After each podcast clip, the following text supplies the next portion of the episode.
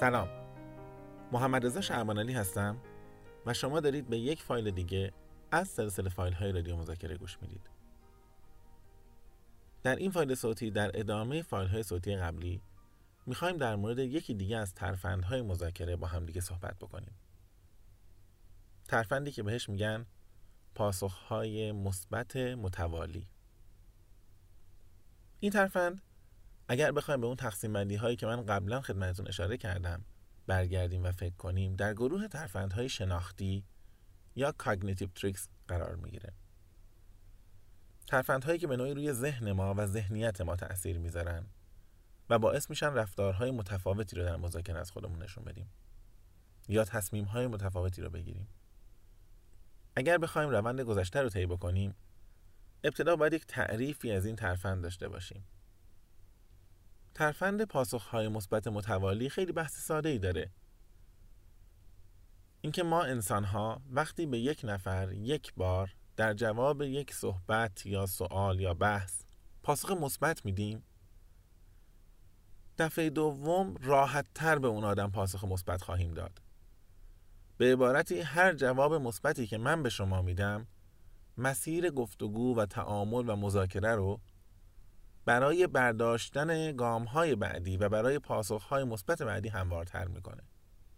مثال از این جنس خیلی زیاده. شاید کلاسیک ترینش اون چیزی باشه که سیالدینی مطرح می‌کنه در یکی از گزارش هاش و اینکه برمیگرده میگه یه تحقیقی انجام دادن رفتن در ایستگاه اتوبوس وایستادن و با آدمای مختلف حرف می‌زدن. در یک سری از موارد برمیگشتن فقط راجع به وضعیت سیاست حرف می‌زدن. مثلا می‌گفتن که این جمهوری خواهان خراب کردن اقتصادها. یا این دموکرات ها هم دارن یه کارهای خوبی می‌کنن ها؟ از اینجور بحثا و می‌دیدن که روبروی موافقت می‌کنه یا مخالفت می‌کنه. در اجرای دیگری از همون آزمایش می‌رفتن در ایستگاه اتوبوس آدما رو پیدا می‌کردن و اول یک سوال راجع به آب و هوا یک بحث راجع به آب و هوا مطرح می‌کردن. مثلا می‌گفتن هوام گرم شده ها؟ نه خیلی گرم شده. خب دیگه هوا گرم بود دیگه روبروی مخالفت داشت. رو آره هوا گرم شده خیلی گرم شده. بعد می‌گفتن این جمهوری خواهم گند زدن به اقتصاد نه؟ خیلی جالبه. اونی که در مورد آب و هوا باش حرف زده بودن و به عبارتی یک بار پاسخ مثبت داده بود یا موافقت خودش رو اعلام کرده بود دفعه دوم راحت ترین کار انجام می‌داد. در واقع درصد موافقت ها با نظر سیاسی بعد از توافق در مورد آب و هوا بیشتر شده بود. این از اون مسائلیه که همینطوری که آدما بگی اصرار دارن که ما اینطوری نیستیم. نه بابا مگه ما بچه ایم یعنی چی؟ مگه ما نمی‌فهمیم؟ یعنی مغز ما انقدر تعطیله. بله همینقدر تعطیله. اصلا اگر مغز ما ضعیف نبود اگر مغز ما این خطاها رو نداشت که بحث خطاهای شناختی مطرح نمی‌شد. ما چرا در درس تصمیم گیریمون توی متمم یه قسمت عمده ای از وقتمون رو به خطاهای شناختی در تصمیم گیری اختصاص میدیم؟ به دلیل اینکه مغز این ماشین پیچیده ای که هزاران کار داره و فعالیت داره و هزار جور اطلاعات و دیتا رو باید پردازش بکنه این ماشین کم مصرف چهل واتی که داره به اندازه بزرگترین کامپیوترهای دنیا کار می‌کنه.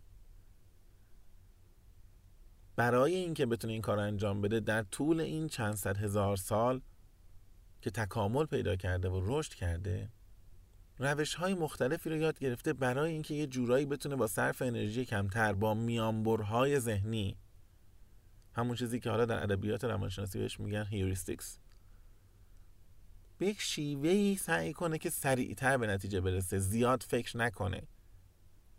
پاسخ سوالاش رو راحت پیدا بکنه. وقتی من با شما در مورد یک موضوعی صحبت می‌کنم و شما موافق من هستید و من موافق شما هستم مغز یه ذخیره می‌کنه که باشه پس من با این روبرویی خیلی هم مشکل ندارم. دفعه بعد آمادگی بیشتری برای پذیرش داره. همینطور دفعه دوم دفعه سوم. و وقتی بارها و بارها با من ابراز موافقت کرد مغز دیگه کاملا در حوزه تحلیل تنبل میشه. میگه من معمولا با این آدم موافقم.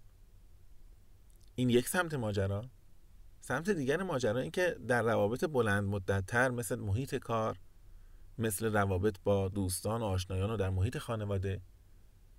ما هر بار که با هم دیگه موافقت می‌کنیم و روی یک موضوع توافق داریم یک قدم این رابطه جلوتر میره عمیقتر میشه بار احساسیش بیشتر میشه. من وقتی در ده ها مورد با شما موافق بودم به راحتی حاضر نمیشم با یک اعلام مخالفت ساده حس شما رو به خودم بد بکنم به رابطمون بد کنم. بنابراین خلاصه قصه خیلی واضحه. ترفند پاسخهای مثبت متوالی حرفش اینه که اگر من یک بار از شما بله شنیدم دفعه دوم این بله رو راحت تر خواهم شنید. دفعه سوم خیلی راحت تر خواهم شنید. و هر چقدر جلوتر میریم ساده تر و راحت تر و کم هزینه تر می‌تونم از شما پاسخهای مثبت رو بگیرم. بحث دیگه ای که الان باید مطرح بکنیم اینه که خب استفاده از این ترفند کجا هاست چجوریه به چه دلایلی استفاده میشه؟ به چه شیوهی استفاده میشه؟ این پاسخهای مثبت متوالی خیلی شکل مختلف دارن. یکی شاید همون چیزیه که من قدیم در فایل های اول رادیو مذاکره تحت عنوان استراتژی کالباسی مطرح کردم. اینکه ما یک خواسته بزرگ رو برمیداریم به خواسته های کوچکتر تقسیم می‌کنیم. درست به همون شکلی که یک غذای زیاد رو خوردش می‌کنیم. هم, هم به شکل های مختلف بلدن. ما تو محیط خانواده می‌بینیم این ور می‌بینیم تو محیط کار می‌بینیم. وقتی در یک حوزه پاسخ مثبت از من گرفتن دفعه دوم راحت تر می‌گیرن دفعه سوم راحت تر می‌گیرن و آروم آروم یه کالباس بزرگی رو که در حالت عادی علاقه به خوردنش نداشتم slice slice به خورد من میدن. من دیگه بحثی که راجع به استراتژی کالباسی داشتم اینجا تکرار نمی‌کنم. هم در کتاب مذاکره هست هم در سایت هست هم در فایل صوتی قدیمی هست. اجازه بدید که مصداقهای دیگر رو ببینیم. خلاصه ترفند پاسخهای مثبت متوالی اینه که ما بحثمون رو در ابتدا از مباحثی شروع بکنیم که می‌دونیم شانس توافق و پاسخ مثبت روش بالاست. سپس به تدریج به سراغ بحث هایی بریم. که احتمال اختلاف نظر توش وجود داره. اصطلاحا تو بعضی از تکست های آمریکایی که نگاه کنید می که مذاکره رو از فکت ها شروع بکنید از اون چیزهایی که دو طرف قبول دارن به عنوان فکت روی میز به عنوان واقعیت و به سمت expectations یا انتظارات برید. اول میگیم هوا گرمه. در ادامه این انتظار رو مطرح می‌کنیم که من با فلان حزب مثلا فرض کن جمهوری خواه مشکل دارم تو نظرت چیه؟ اول اعلام می‌کنیم که ما با همدیگه داریم ده سال کار می‌کنیم ما با همدیگه ده سال سخت داشتیم شیرین داشتیم خاطرات مختلف داشتیم. چه مأموریت ها که نرفتیم چه شکست ها که نخوردیم چه موفقیت ها که نداشتیم. این همه فکت واقعیت و روبرویی موافق یا مخالف عملا خب اینها رو که نمی‌تونه انکار کنه پس اینها رو تایید می‌کنه. بعد می‌رسم آخرش که ولی این یه ماه اخیری که ما داریم هم کار می‌کنیم جنسش. اصلا حال و هوای تو حال و هوای مجموعه هیچ ربطی اون گذشته انگار نداره. نمی‌دونم چرا. اون پاسخ های مثبت و همراهی ها باعث میشه که در اینجا فرد یه مقدار سختتر بتونه مخالفت بکنه.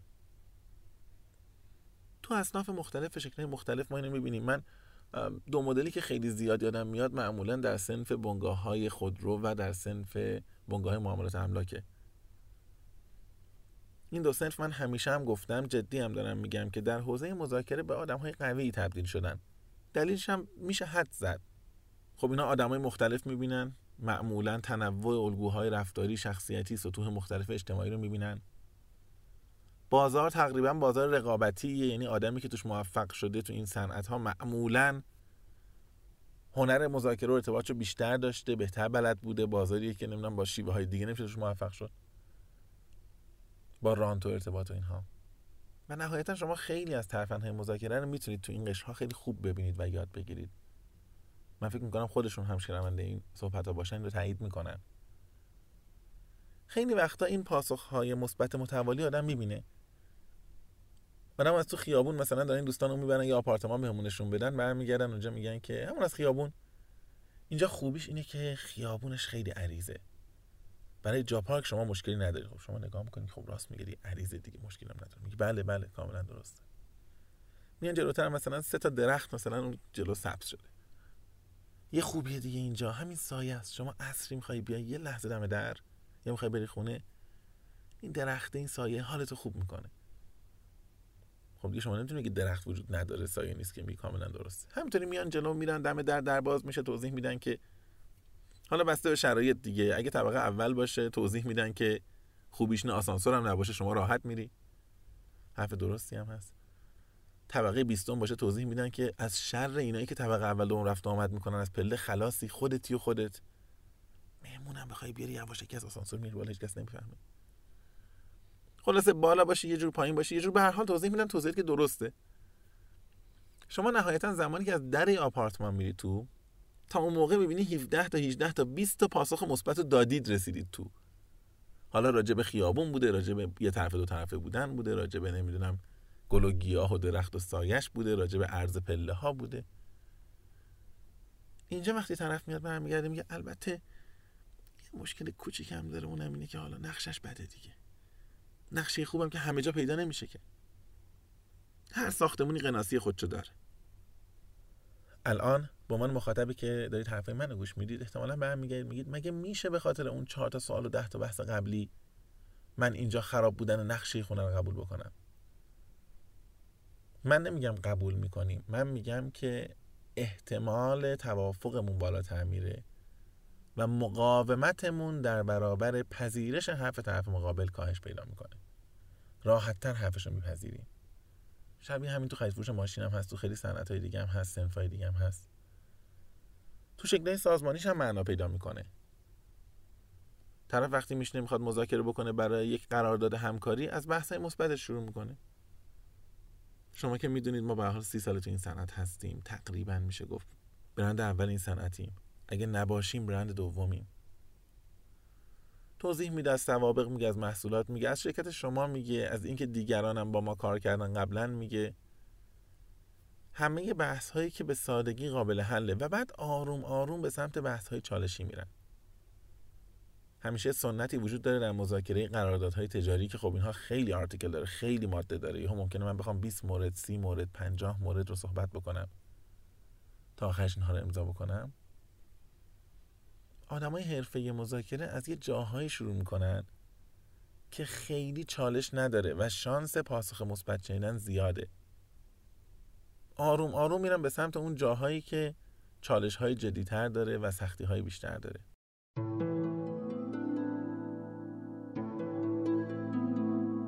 شاید بد نباشه همینجا من اشاره به تکنیک دیگه هم بکنم که در ظاهر متفاوته.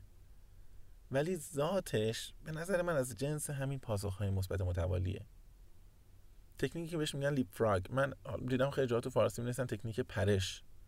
پرش از روی موضوعات مذاکره. به نظرم ترجمه خوبی هم هست.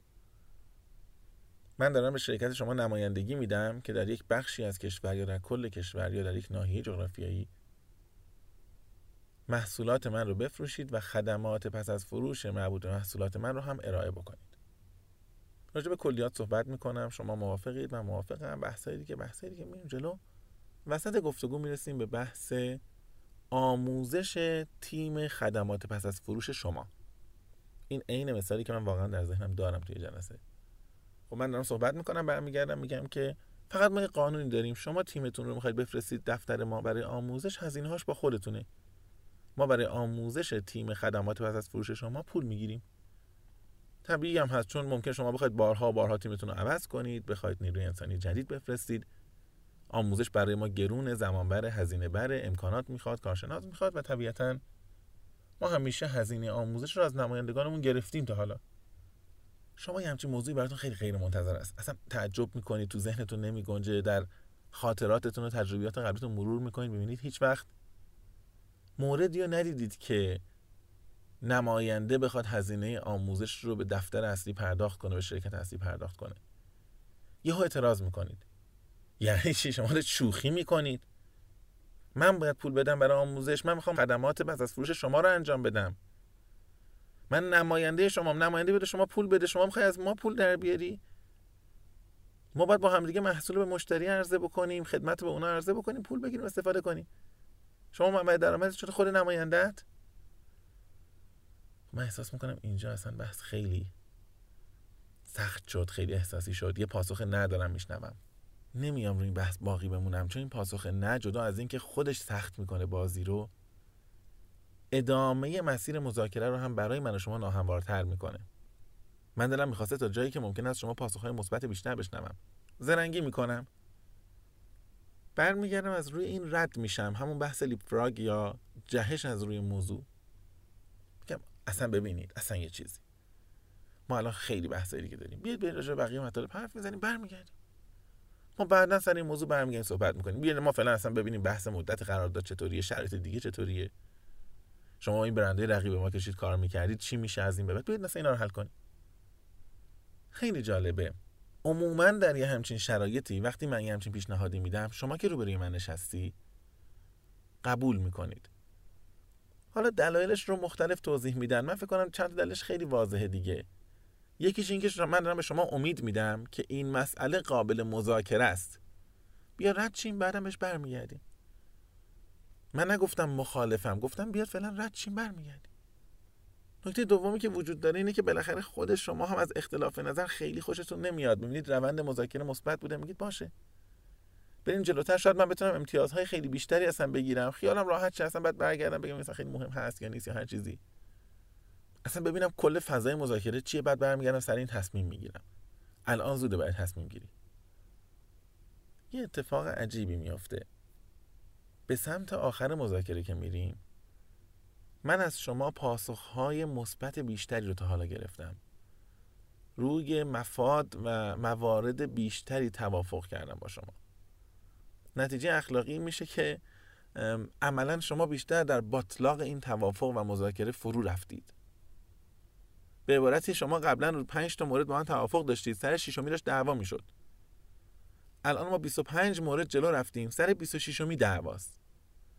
خب شما میگه اما این همه دیگه صحبت کردیم سر این یه دونه آیتم خراب نکنیم بحثو. بنابراین برخلاف فرض فعلی شما که در آینده فرصت چانه زنی دارید؟ در آینده در ادامه مذاکره شما اتفاقا مقاومتتون کمتر میشه. شما انقدر در فضای این مذاکره فرو رفتید که احساس می‌کنید هزینه مخالفت کردن و چانه زنی و احتمالا بنبست هایی که ایجاد می‌کنه خیلی بالاست. پس راحت تر از خواستتون عقب نشینی می‌کنید. اتفاقا من جایگاه هم محکم شده. اومدیم آخر بحث شما میگی این قضیه هزینه آموزش تیم خدمات از فروش هم حلش کنیم. میگه من که عرض کردم دیگه هزینه شما پرداخت می‌کنید حله. میگه نه آخه قرار شد بعدا بحث کنیم. من بحثم اینه که دلیل نداره که ما نماینده هستیم بخوایم این هزینه ها رو بدیم. منم توضیح میدم که. ببخشید. من چند بار اتفاقا اون موقع هم توضیح دادم. من اون موقع اصلا گفتم میشه. من گفتم سرش صحبت بکنیم. شما که تا حالا انقدر دیگه امتیاز گرفتید الان از اون موقع تا حالا هزار جور امتیاز دیگه از ما گرفتید. ما می‌خواستیم دو ساله قرارداد ببندیم سه ساله شده. شما روی کامیشنی که می‌خواستید بگیرید امتیاز گرفتید. تازه این وسط میگی بیا از قانون شرکت هم عدول کن بیا ما می‌خوایم مجانی میایم آموزش ببینیم. این پروسه ماست. روند جاری ماست. بنابراین هر وقت روبرویی شما می‌خواد که این لیپ فراگ رو انجام بده وقتی که می‌خواد یک جهش داشته باشه از روی بحث. یه لحظه فکر کنید. احتمالا در اواخر مذاکره شما موضعتون شلتر میشه. چون توافقای زیادی انجام دادید و نمی‌خواید از دستش بدید. و طرف مقابل موضعش محکمتر میشه. چون اصرار داره که من از اول هم گفتم این در خط مشی ما نیست. من از اولم خواستم و مطرح کردم. من از اولم محدودیتم رو گفتم. فقط زمانی به روبروی اجازه این پرش رو بدید که اون آیتم واقعا براتون مهم نیست. یعنی اگر آخر مذاکره از دست رفت خیلی براتون مهم نباشه. اگر براتون مهمه اجازه پرش رو ندید. همونجا وایسید. برگردید بگید. بگید ببخشید قبل از ادامه بحث این خیلی برای من حیاتیه.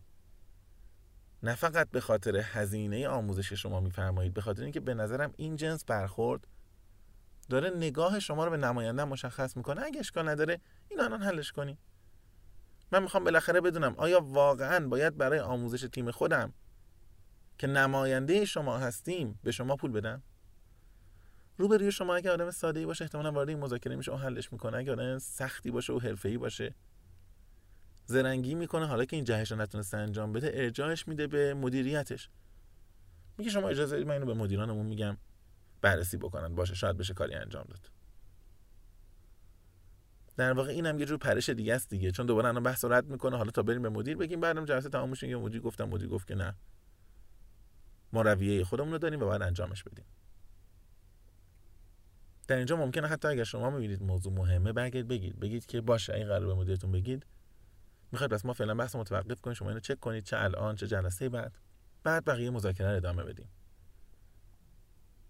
زمانی که من و شما با پرشی که طرف مقابل پیشنهاد می‌کنه و انجام میده همراه میشیم عملا اون رو یک گام در مذاکره و در تحقق خواسته هاش کمک کردیم و مسیرش رو هموارتر کردیم. من نمیگم این کار رو نکنیم.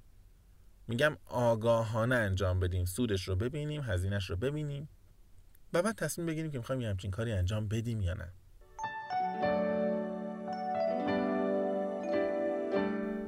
اصل بحثمون یادم نره. اصل بحثمون این بود که ما آدما هر وقت که یک جواب مثبت به یک نفر میدیم هر وقت یک توافق و تفاهم باش داریم گام بعدی راحت تر میشه گام های بعدی راحت تر میشه. تو زندگی شخصیمون تو زندگی شغلیمون همه جا. این خیلی خوبه خیلی اتفاق بزرگیه ولی خودمون حواسمون باشه که این اتفاق داره میفته. از اون ورم شکلای خیلی ساده داره. حالا من شکل پیچیدش در قرارداد و مذاکرات جلسات سازمانی گفتم. شکل سادهش اینه که یه نفر یه مطلبی در شبکه اجتماعی می نویسه همون اول که من می‌خوام شروع کنم می نویسم البته اصلا کامنتی که با البته شروع شه هر چی باشه اشتباهه. اصلا مهم نیست شما زیرش چی می‌خواید بنویسید. یک اشتباه فاحش مذاکره ای البته این همون اما میمونه اینجور کلمات میمونه. شما همون اول داری اولین قدم اولین جملت رو با چیزی شروع می‌کنی که تم پاسخ مثبت نداره تم مخالفت داره تم عدم همراهی داره. شما درست این حرف رو هم بزنید احتمال اینکه روبروی باهاتون همراه شه کمه. این اصلا کلمات نفرین شدن خصوصا در ابتدای بحث گفتگو. همیشه دقت کنیم. من حتی اگر می‌خوام یه نقدی هم روی بحث شما داشته باشم اولش از یه جایی شروع بکنم که می‌دونم شما قبولش داری. حالا یا ممکنه هوشمندانه ارجاع بدم به حرفهای قبلی خودتون. ممکنه یه مسئله از بیرون بیارم که می‌دونم مورد توافق من و شماست یا هر چیز دیگه ای پاسخ، تحلیل، کامنت، نظر، توضیح، نقد. وقتی می‌تونه اثر بخش و موفق باشه که از محل موافقت و از پاسخ مثبت شما شروع بشه. نه از محلی که همون اول اختلاف نظر وجود داره. ممکنه سوال مطرح شه که خب این نحوه مذاکره کردن این نگاه به مذاکره به ارتباط چه ریسک هایی داره؟ واقعیتش من جایی ندیدم که راجع به ریسک اینها صحبت بشه. به عبارتی ندیدم که تلاش برای گرفتن پاسخهای مثبت از طرف مقابل رو یک حرکت خطرناک یا پر ریسک توصیف بکنن. تنها چیزی که تو ذهنم میاد اینه که اینو دیگه به یه شو تبدیل نکنیم. یعنی انقدر سوری باشه و ظاهری باشه و انقدر طولانی بشه که حال روبروی به هم بزنه. خود آدم حدش رو می‌تونه تشخیص بده تو رابطه با هر کسی با هر سازمانی با هر فردی چجوری می‌تونه باشه. یه حرفی هم می‌خوام بزنم یه حرف عمومیه ولی به نوعی به این بحثمون ربط داره. در مذاکره به پشت سرمون فقط نگاه نکنیم به پیش رومون نگاه کنیم.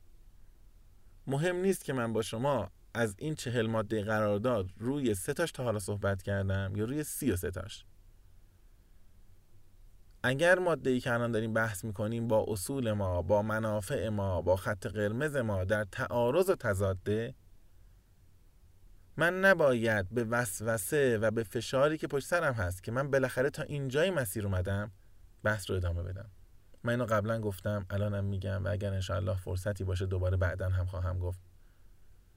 مذاکره کننده حرفه‌ای زیر فشار مذاکره خودش نباید له بشه. بله ما الان ده جلسه از شرکت شما داریم رفت آمد می‌کنیم. هر جلسه چهار ساعته. بسیارم خوب بوده. جلسه دهم ساعت چهارم شما نکته رو مطرح می‌کنی که به نظر ما این خواسته نقض قرضه. اصلا پذیرش این خواسته شما انگار کل مذاکرات ما رو زیر سوال می‌بره. اینجا نباید من برگردم بگم که من بالاخره این همه هفته اومدم. این همه صحبت کردیم. این همه حرفای مختلف رو مطرح کردیم. امتیاز دادیم امتیاز گرفتیم. این خطر خیلی بزرگی در مذاکره است. باید اون جرأت رو پیدا بکنم که بگم بله ده جلسه اومدیم هر جلسه هم چهار ساعت طول کشید. امروز در چهلمین ساعت خواسته ای که شما مطرح می‌کنید. اگر من بپذیرم انگار 39 ساعت قبل زیر سواله.